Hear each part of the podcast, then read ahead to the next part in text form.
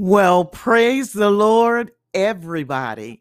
I am Evangelist Janis Nelson, and I want to welcome you to season two of Broken Vessels Mended and Whole, a weekly women's Bible study podcast. Today is Sabbath Sunday, April 24th, the year of our Lord, 2022. In this Bible study podcast, we address various issues that break the spirit of women and then seek to promote women's spiritual wholeness and well being with lessons learned from the Word of God. Ladies, the most joyful moment of David's life was when the Ark of the Covenant was laid to rest in Jerusalem after having stayed in the house of Obed Edom for three months. This was a celebratory event that brought together thousands of people of Israel, including priests dressed in white linen and choirs with an orchestra. When the ark was brought out by the priests, their steps were officially heralded by the sounds of ram's horns, trumpets, clashing cymbals, and the plunking of countless lyres and harps. David was so excited that he disregarded all forms of etiquette and decorum and danced amongst the people and before God. When we come back, we're going to talk about what it means to sing to the Lord and to praise his name. Stay tuned.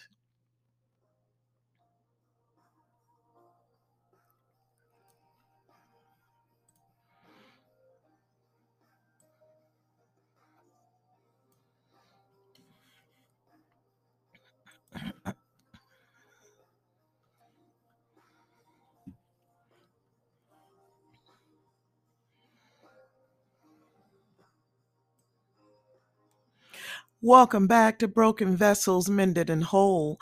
Today we are talking about what it means to sing to the Lord and praise his name. Our scripture reading is taken from the book of Psalms, chapter 96, verses 1 through 13. And I will be reading from the New International Version of the Bible if you want to follow along with the scripture reading. Now, reading from the NIV, Book of Psalms, beginning in chapter 96 at verse 1, the psalmist writes, Sing to the Lord a new song. Sing to the Lord all the earth. Sing to the Lord, praise his name, proclaim his salvation day after day. Declare his glory among the nations, his marvelous deeds among the people.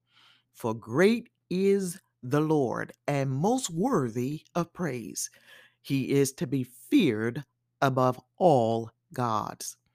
For all the gods of the nations are idols, but the Lord made the heavens. Splendor and majesty are before him, strength and glory are in his sanctuary. Ascribe to the Lord all you families of nations. Ascribe to the Lord glory and strength. Ascribe to the Lord the glory due his name. Bring an offering and come unto his courts. Worship the Lord in the splendor of his holiness. Tremble before him, all the earth. Say among the nations, The Lord reigns. The world is firmly established, it cannot be moved. He will judge the people with equity. Let the heavens rejoice. Let the earth be glad. Let the sea resound and all that is in it. Let the fields be jubilant and everything in them. Let all the trees of the forest sing for joy. Let all creation rejoice before the Lord, for he comes. He comes to judge the earth. He will judge the world in righteousness and the peoples in his faithfulness. May the Lord add a blessing to the reading and to the hearing of his word. Amen. Lady Psalms 86 is a hymn sung to the God of Israel, and it invites the world to join Israel in praising him. It also prophesies a time in the future when God will judge the world in righteousness. It begins with a call to worship. Verses 1 through 3 says, Sing to the Lord a new song. Sing to the Lord all the earth. Sing to the Lord, praise his name, proclaim his salvation day after day, declare his glory among the nations, his marvelous deeds among all people. There are six imperatives in just these three verses. And in case you do not know what an imperative in the Bible is, an imperative is what God commands us to do, and it is based on what He has done. It's not it's doing or will do. That's the indicative. In our text, there are three calls to sing to the Lord two times in verse 1 and one time in verse 2. In addition, in verses 2 and 3 of our text, we are called to praise his name, proclaim his glory day after day, and declare his glory among the nations. We are told in scripture to do these things, which this Psalm 96 is doing. As such, we can emulate this psalm as an acceptable or suitable way of praising God. But in so doing, we need to pay attention, special attention, to a couple of things. First, our focus must always be on God, not on ourselves or on others. When the psalmist says a new song, he is not saying, Here is a new song I want you to sing. But rather, he is referring to uh, that that uh, something new that God has done and that he wants to sing about. In fact, the words new song in our text actually echoes First Chronicles where these words first appear in the Hebrew Bible.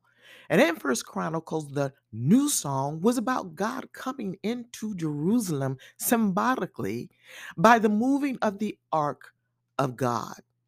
And so this was the beginning of God being honored and worshiped in Jerusalem, which is what Psalm 96 is doing. It is honoring and worshiping God.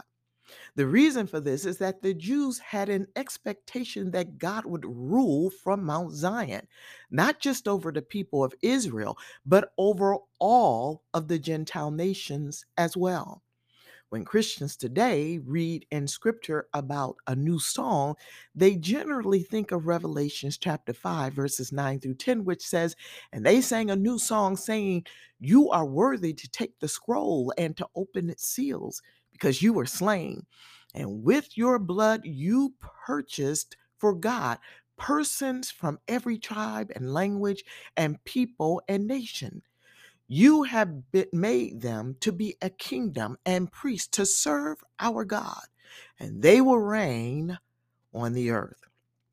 Here in Revelations 5, verses 9 through 10, we learn of four living creatures and 24 elders who fall down before God's Lamb and sing a new song.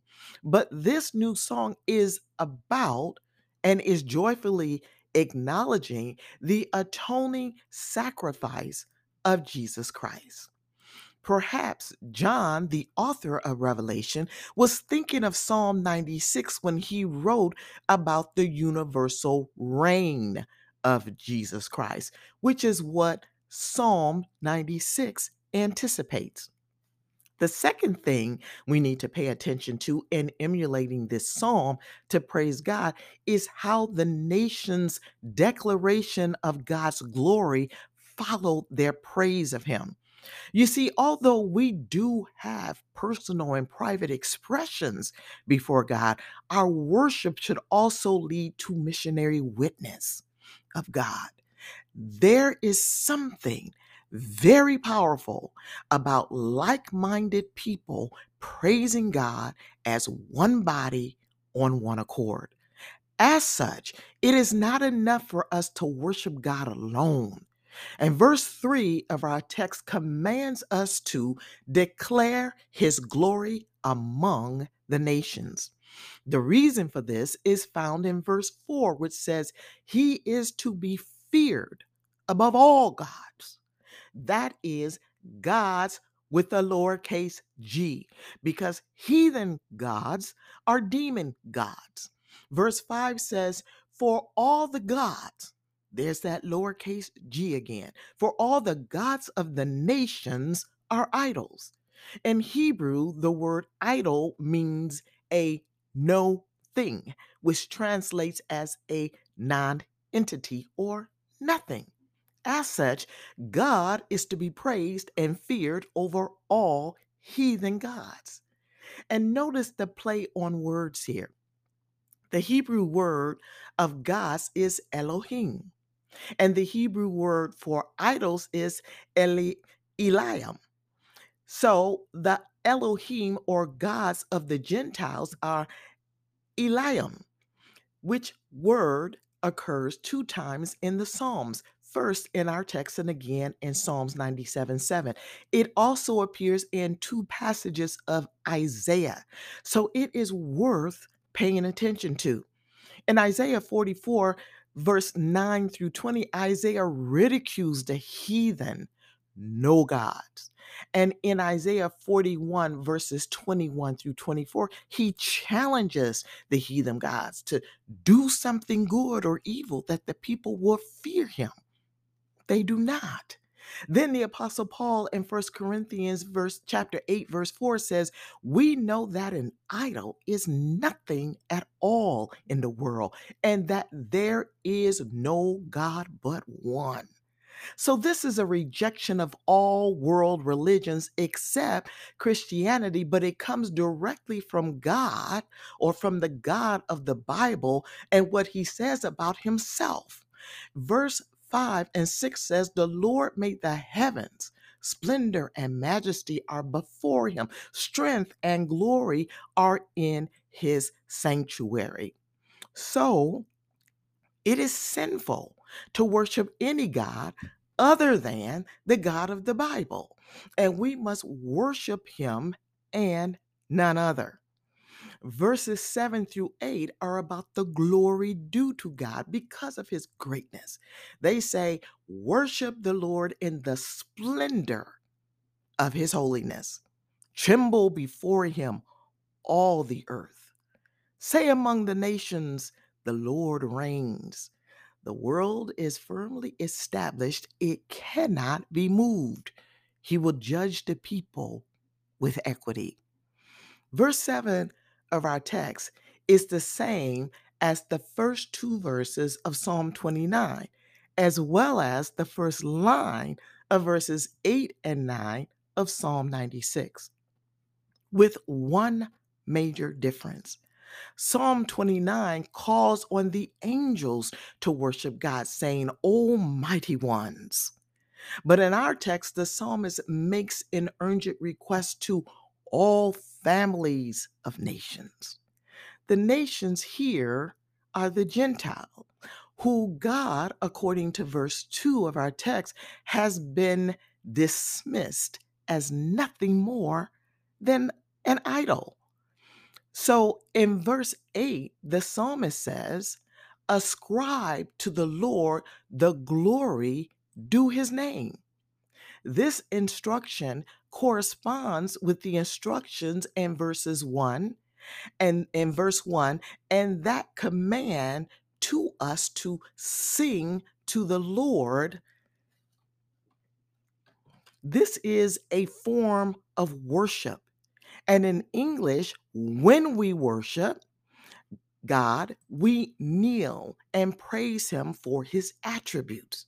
But in Hebrew, to worship God means to prostrate oneself. When you prostrate yourself, you lay stretched out on the on the ground with your face down in reverence or submission to God. However, regardless of the difference between the English and the Hebrew form of worship, the Hebrew form also praise God for his attributes. And that is what is being said in verse 8 when the nations are told to ascribe to the Lord the glory due his name. In verses 6 and 9 of our text, it speaks of the splendor of his holiness. This refers to God's glory, something very impressive.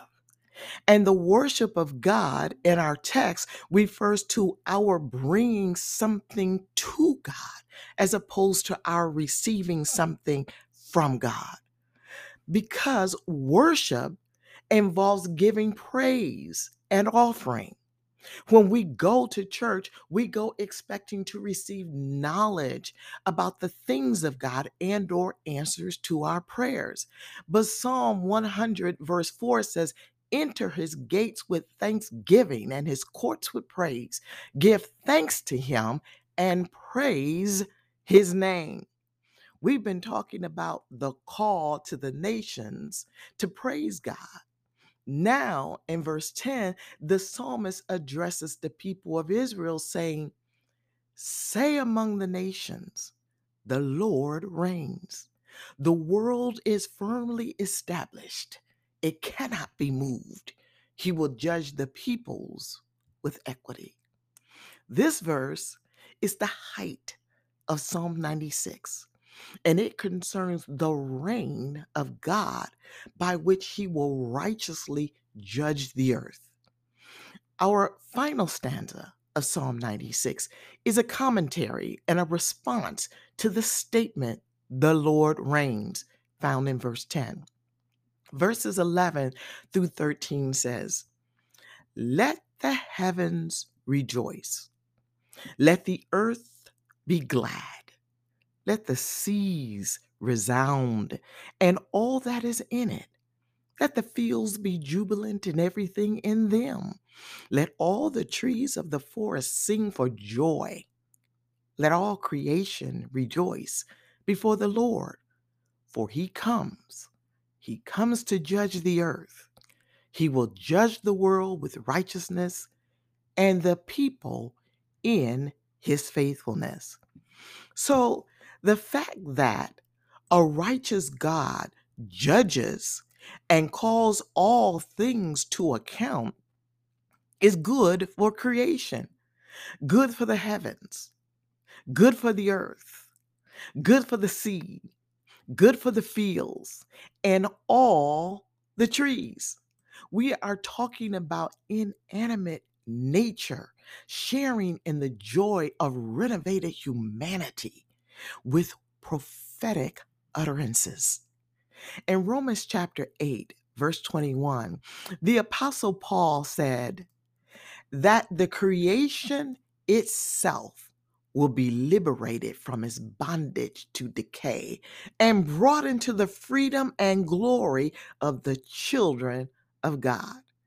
Verse 13 of our text says, For he comes, he comes to judge the earth. That means to rule with discretion, not to tax it or control it by force as kings do, but to preside as magistrates do. To see justice carried out amongst humanity. Verses 11 through 13 looks forward to God's judgment with joy, which is a bit curious because we've been taught to have an acute sense of sin and to be thankful that we have been spared God's judgment through the atoning sacrifice of Jesus Christ on our behalf. But we have to remember that in ancient Old Testament times, right judgment was hard to come by especially for marginalized and oppressed peoples, because judges could easily be bribed.